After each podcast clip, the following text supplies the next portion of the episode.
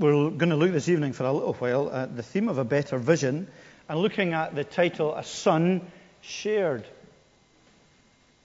Uh, looking at the gospel, looking at the the story of salvation through Jesus Christ. We looked at the Father last week and we're looking at Jesus Christ uh, today.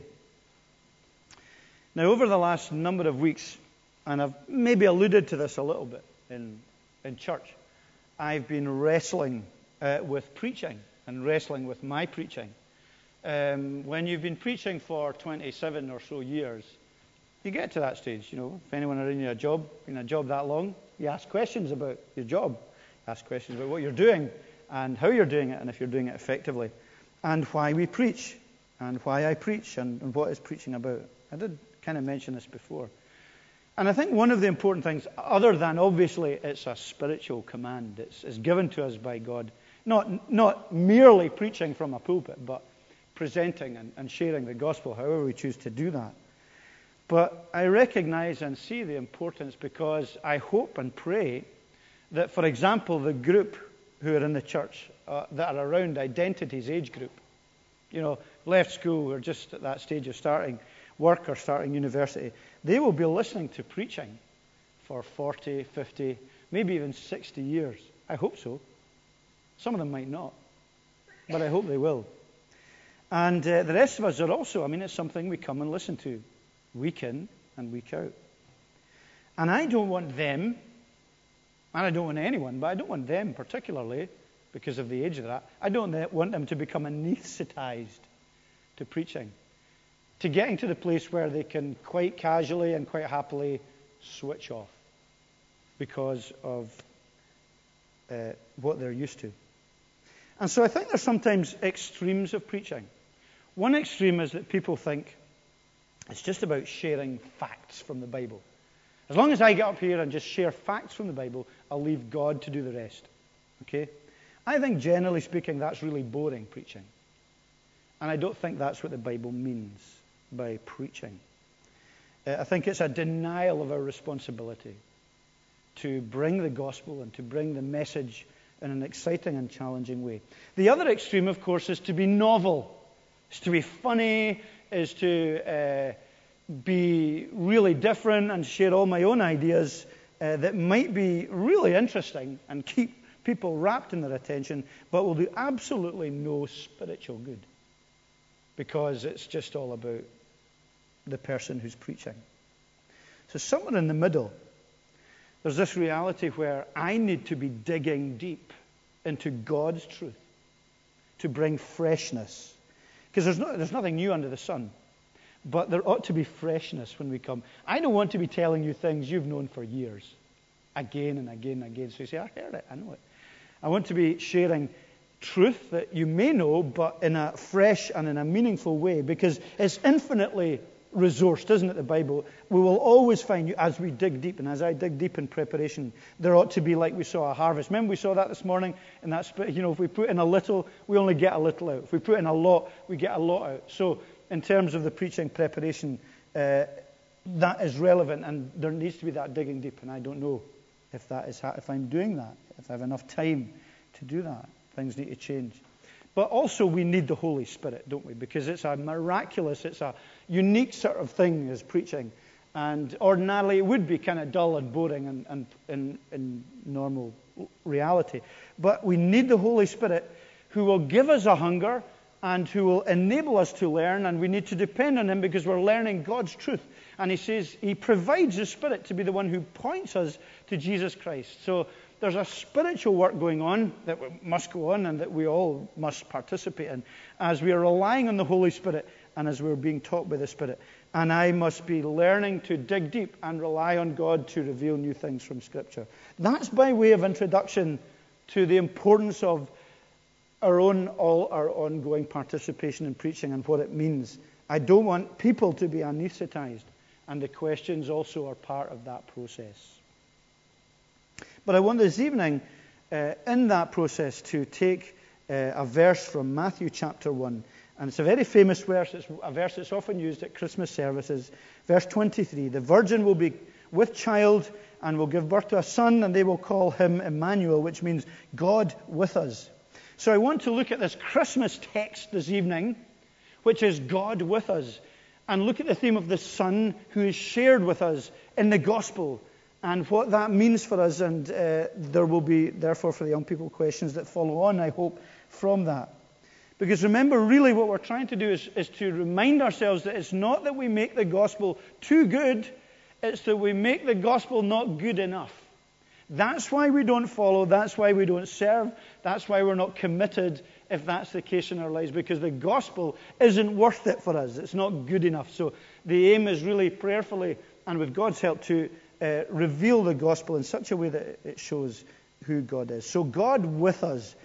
Um, A very famous description uh, or uh, name that is um, has this meaning, Emmanuel, God with us. What, what what is this God with us? Well, it means more than what maybe we sometimes think it means.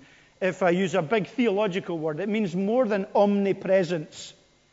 It means more than uh, that God is always with us. That's the meaning of the word omnipresence. Just like omnipotent means he's all-powerful, omnipresent means he's all present, he's always there.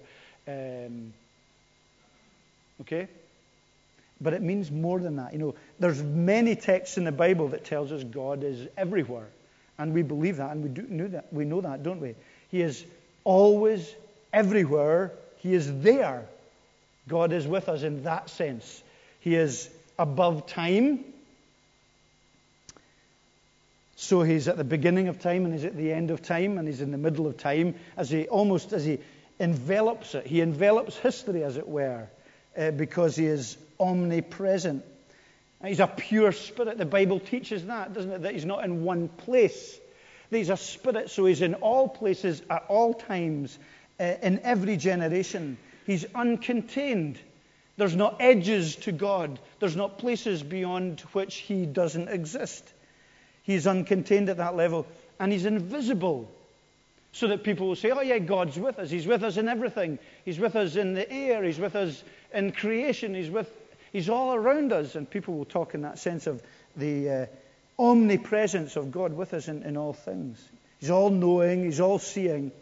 It's all, it's too great to comprehend this picture of God, or to at least it's almost too big to conceptualize, to get an idea of. Our tiny little brains are beginning to smoke when we think about a God who is with us, who's all is present everywhere. There's nowhere where he isn't present. Now, where the Bible teaches that, that is not primarily the meaning of the name given to Jesus, nor the explanation of the name God with us. It's very different to that. Because what we have here is the name Emmanuel, which means God with us, in the context of the incarnation, in the context of Jesus, the baby, being born. So that's where the name is given. It's not given before that.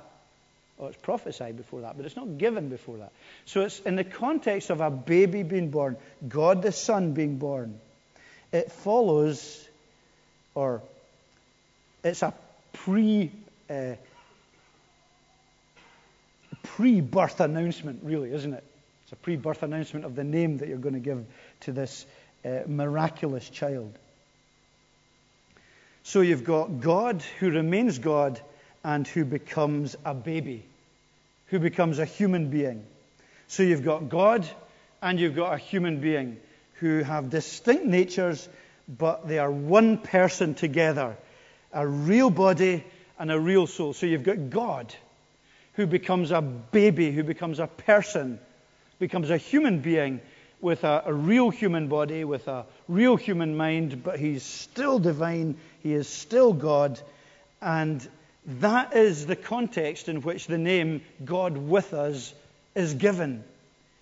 So we find that there's something very important about that in terms of our understanding of the gospel, is that God, the Spirit, this infinite, eternal, unchangeable being, becomes a human being and forever seals his commitment to this grubby little people called humanity. He forever says, I am going to be linked with you. I'm always going to be with you because I will never lose this body. um, the uncreated one takes on a created body and becomes a human being. He can't fully express his love for us and his commitment to us unless he becomes a baby, unless he becomes flesh and blood, because that flesh and blood will then be torn asunder on the cross. But it's only a person that can go to the cross. It's not a spirit that can go to the cross. It's not a, an ethereal being. It's not an angel. It's, it's not anything but this divine incarnate God who comes in the person of Jesus. He's, he comes to show us. See, we find it very difficult to have the idea of God with us just as a spirit, uncontainable. That's beyond our, it just blows our mind. But he comes to show us what it's like to be God in our language, as it were, in our D N A, in in a way that we can understand him. He he narrows himself down to this amazing, um, concentrated description of godness in the person of Jesus. And he's declaring the dignity forevermore of humanity by becoming one of us. He is always going to be God with us, the incarnation. It speaks tonight into your flesh and blood as you sit here, because it says, God becomes like me. God becomes like me. He's, he's with us at that level. And that begins to unpack for us a little bit about the gospel. What does it mean? What does it mean in God with us? Jesus uh, here is Emmanuel. Well, it means that Jesus came, or God came, in the likeness of sinful humanity like you and me. It means he, he came and was tempted in every way like you and me, but without sin. It means that uh, he who had no sin whatsoever became sin for us on the cross. These are some of the important verses in the Bible that speak about what it means for Jesus to be with us and Jesus to take flesh in uh, our experience. Therefore, for you this evening and for me this evening, there's absolutely nothing that Christ does not appreciate or understand about your human experience and mine. I absolutely and entirely believe that. That there's nothing that uh, you can say, he doesn't know what I'm going through. Uh, in his divine perfection, he soaks up and he interprets with his infinite capacity. He interprets all the, his human experience that he had while he was here, and also on the cross and in hell. And he knows exactly tonight what it is like to be you. And he knows exactly what it is like to be me, God with us. That is partly what it means, uh, the incarnation. And young people at the stage of the lives that you're at are often finding your identity, aren't you? You're finding out about yourself. You're experiencing new things.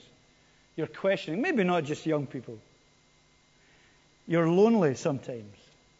You're relentlessly misunderstood by all these old people that have no concept of what's going on. You don't understand. Mum and Dad are completely irrelevant because they don't understand what I'm going through. How could they possibly know? They may or may not know. But very often that is the isolation and the loneliness and the struggle we feel in life. And the last person you go to as a young person is Jesus Christ, because you think, what does he know? Because he's God. He has no concept of what it is to be me in my dysfunctional, discouraging, difficult life. And he says, I absolutely do. I absolutely do know. I know absolutely. There's nothing I can't appreciate and don't understand about your human experience. And Philippians two, in kind of ordinary language, is really saying that Jesus Christ puts on our shoes. He stands in our shoes and he says, I know exactly. I know exactly what you're going through. He is the most committed He's the most effective, he is the most loving, listening ear you will ever have in your life as a young person. And I want you to know that as a foundation for your living, that Jesus isn't the one you go to as a last resort, or who you think is completely irrelevant, or who's just for church on a Sunday, or who's your parents' God, but who's yours, and with whom you can communicate and speak to and share your angst and share your struggles and share your difficulties and your doubts and your fears and your unbelief and your joys and your pleasures and your temptations, because he knows and he understands. Jesus is Emmanuel. But of course we know that he is more than Emmanuel, you know, God with us. Because there's a, a sense in which that can become kind of quite a marshmallowy kind of theology. Oh, it's it's kind of soft and sweet, and and it's nice to think God's with us. Whatever we do, wherever we go, oh, God's with us, and God's in the world, and he loves me, and everything's sweet and nice. And we have, it's kind of just comforting, and it's very man-centered, so that Jesus is coming to to satisfy all that I need and all that I do and, and all that I want to be. But he's also Jesus. He's Emmanuel, God with us. But he's also Jesus, and Jesus means the Lord is my salvation. So this Emmanuel comes for that very specific purpose, doesn't he? To deal with our needs as human beings, to rescue us from the power of death. That's what he comes to do. The sting of death, to remove that sting from your experience and from mine. And the great thing is, this is, it is kind of right, a, bit, a little bit paradoxical, but that's the one time, the one place throughout the whole of eternity where he goes without us. You know, Emmanuel's God with us. Well, the cross is the place that he doesn't take us. Far too dangerous. Only he goes to the cross. Only he stands in the accused box. Only he receives the guilty verdict. Only he receives the sentence. Only he dies. The death, the unimaginable forsakenness of being separated from his Father, bearing our sins. We're not there. He goes there alone. It's the only place where it's God not with us, really, maybe, if we can use that terminology. But it's also the place where he says, it's finished. It's defeated for you and for me and for your young life and for your old life and for my life.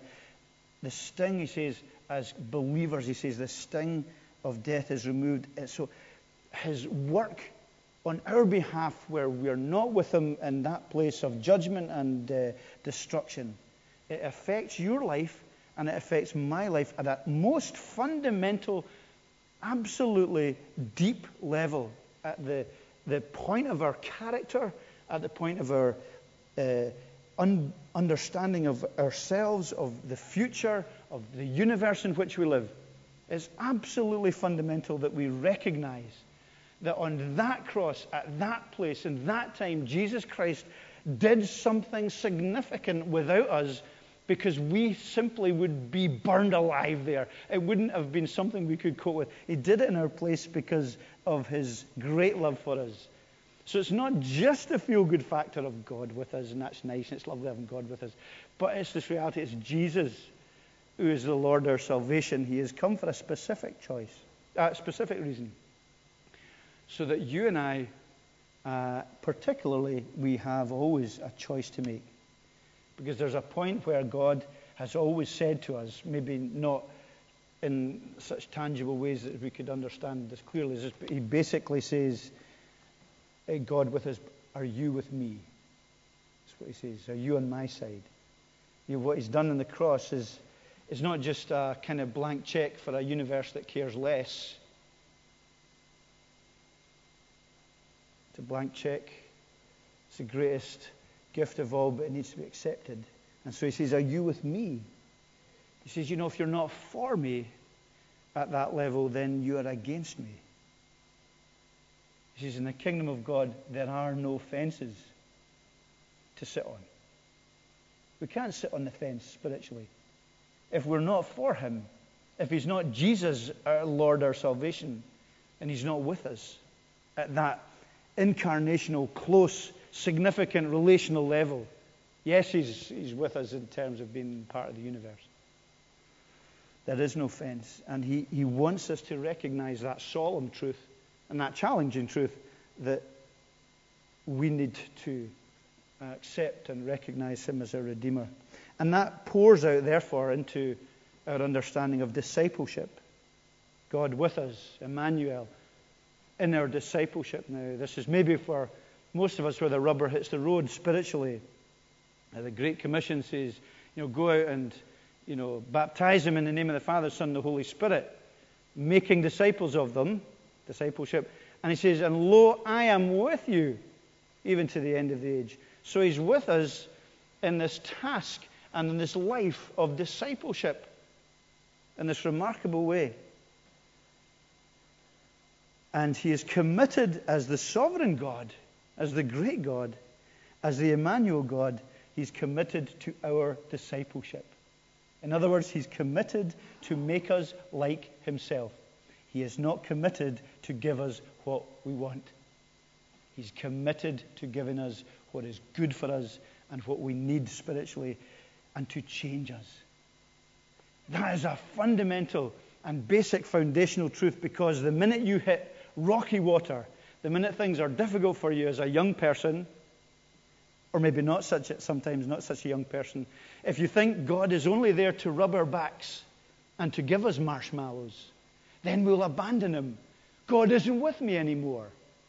But he's committed as Lord to our discipleship, to make us like himself, and to deal with the, the disease of sin which will break us and will take us away from him and make us selfish and proud and ignorant and arrogant. His power in discipleship is with us, molding us, transforming us. So he will be with you in your studies. He will be with you in your homes. He will be with you uh, in your relationships. He'll be with you in your choices. He'll be with you in your friendships, in your morality, in your sufferings, in your pain, in your rejections, in your lonelinesses. He, he's with you in all these things because he's committed to making you a disciple, to making you like himself. And sometimes these things are what are needed to draw us to himself. I'll be with you, even when you ignore me, because I'm committed to draw you back. And he, he's with us even when we turn our back on him and choose sin. He will discipline us back into his kingdom. And not into his kingdom, but into that relationship within the kingdom that he wants for us. He loves us. But sometimes that'll be sore. Sometimes that'll be painful, because discipline never is pleasant, is it? In the moment. But he loves us. And he's committed to our discipleship and to dealing with the selfishness and the pride and the sin that makes us ugly and unhealthy and low. And, and, and far from him. There's never a moment God with us when he is out with, and you're out with his work and his perseverance in your life as a Christian, however good or bad it may be. And that just brings me to the very last point, which is that uh, with us, God with us, is exactly that, is Emmanuel. Uh, Emmanuel is God.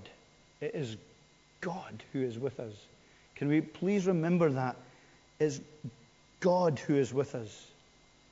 And that inevitably means that in our experience as Christians, there will be things we don't understand and things we can't comprehend, because it's not a Christian friend who's with us. It's not a Christian leader who's with us. It's not someone that we can uh, comprehend fully. It is God who is with us. And we need to remember that, because he then knows the whole picture of our lives. We only see what we see round about us. We only see the few minutes behind us, and the, well, maybe a few years behind us and a few minutes potentially what we want to do ahead of us. He sees the whole picture. He sees our lives beginning to end. He knows and he understands. He sees it all. He sees and has that purpose to transform us in a way that we possibly have no concept of. And he will sanctify us. And and it's good we don't know that. It's good we don't know everything that lies ahead, and it's good that we we battle sometimes to understand, because it helps us to put our faith in the Lord Jesus Christ, who says, I am with you. I am God, who I'm with you. And he's, in, you know, he's infinitely wiser than us. You know, when we question him, when we think he's not there, it's because we can't see. He sees the enemy. He sees what needs to happen in our lives. He will protect us. He will also allow things to happen that maybe we simply don't understand. Because there will be times in your lives, and maybe that is something to, you're going through tonight, where you think that he is absent. God not with us. God not with me. I don't feel God. I can't sense God. What does it mean, God with me? He's nowhere to be seen. I wish he's not answering my prayers. And so you throw up your cry to heaven and say, God, you, what on earth are you doing? Where are you? It's these times. It's these times that we need to fall on our knees and worship him. Maybe weeping, but recognizing and remembering it's God who is with us. And his promise is that I am with you right to the very end. And you need at that point to remember his forsakenness on the cross for you and I. He's the only one who can say, God, why have you forsaken me? He's the only one.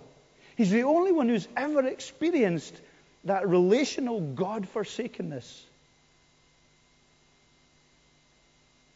so that we will never face that in our lives as Christians. That's the only genuine absence of God, and he's experienced that so that we might know. You might not feel him, you might not sense him, you might feel far spiritually from him, but he's saying, I am with you. Hear that. Hear him say, I am with you. God with you. God is with you tonight. And as a foundation for your young Christian lives, that is crucial to remember. When you're plunged into failure, when you hit depression, when someone you love lets you down, you have a broken-hearted relationship, you fail an exam, God forbid. But when these things happen, do we walk away from God and say, well, he's nowhere to be seen. Where is he? Unless we know what Scripture says, unless we understand what he says, then we will go and leave him to our own dis- spiritual uh, demise. You know, in our lives, many people will say, oh, I'll be with you. I'll not let you down. I'll always be there. You know, people make these promises. I'll always be. I'll not let you down. And very often, people will break these promises. They're not with us all the time. They love someone else. They leave. They move away. They break the friendship. They break their promises. Or sometimes they die. They always die. And then sometimes we're alone. And he says that is never the case with the Lord Jesus Christ. And the foundation of your life is knowing that about the Son and entrusting yourself to him. Not just for this life, but for eternity. And that great psalm, the famous psalm we know, Lord, you know, even though I go through the valley of the shadow of death, um, I fear no evil, for you are with me. Your rod and staff, they comfort me. That's a great foundation, and that's a great truth. And it will be with you into eternity. He will never leave us. He will, he's, the Son is on the throne of heaven with a flesh and blood body, with the marks of the nails in his hands and his feet. He will always be human. He will always bear humanity. He is always related to us at that fundamental, uh, significant level, and he's committed to us. Please remember that in your lives, and I hope that the young people particularly can have a discussion along these lines. The questions are kind of fairly random in general. Um, they're not uh, picking out the text, but they are looking at some of the themes and applying them. So please discuss that uh, this evening if you're able to do so. Let's bow our heads uh, in prayer. Father God, we ask and pray that you would bless your word to us, and we thank you for it. And we ask that we would all uh, know this foundation of God with us in the person of Jesus um, in a remarkable way as our Savior and Lord, and that he would be given the praise and the honor and the glory. For we ask it in his precious name. Amen.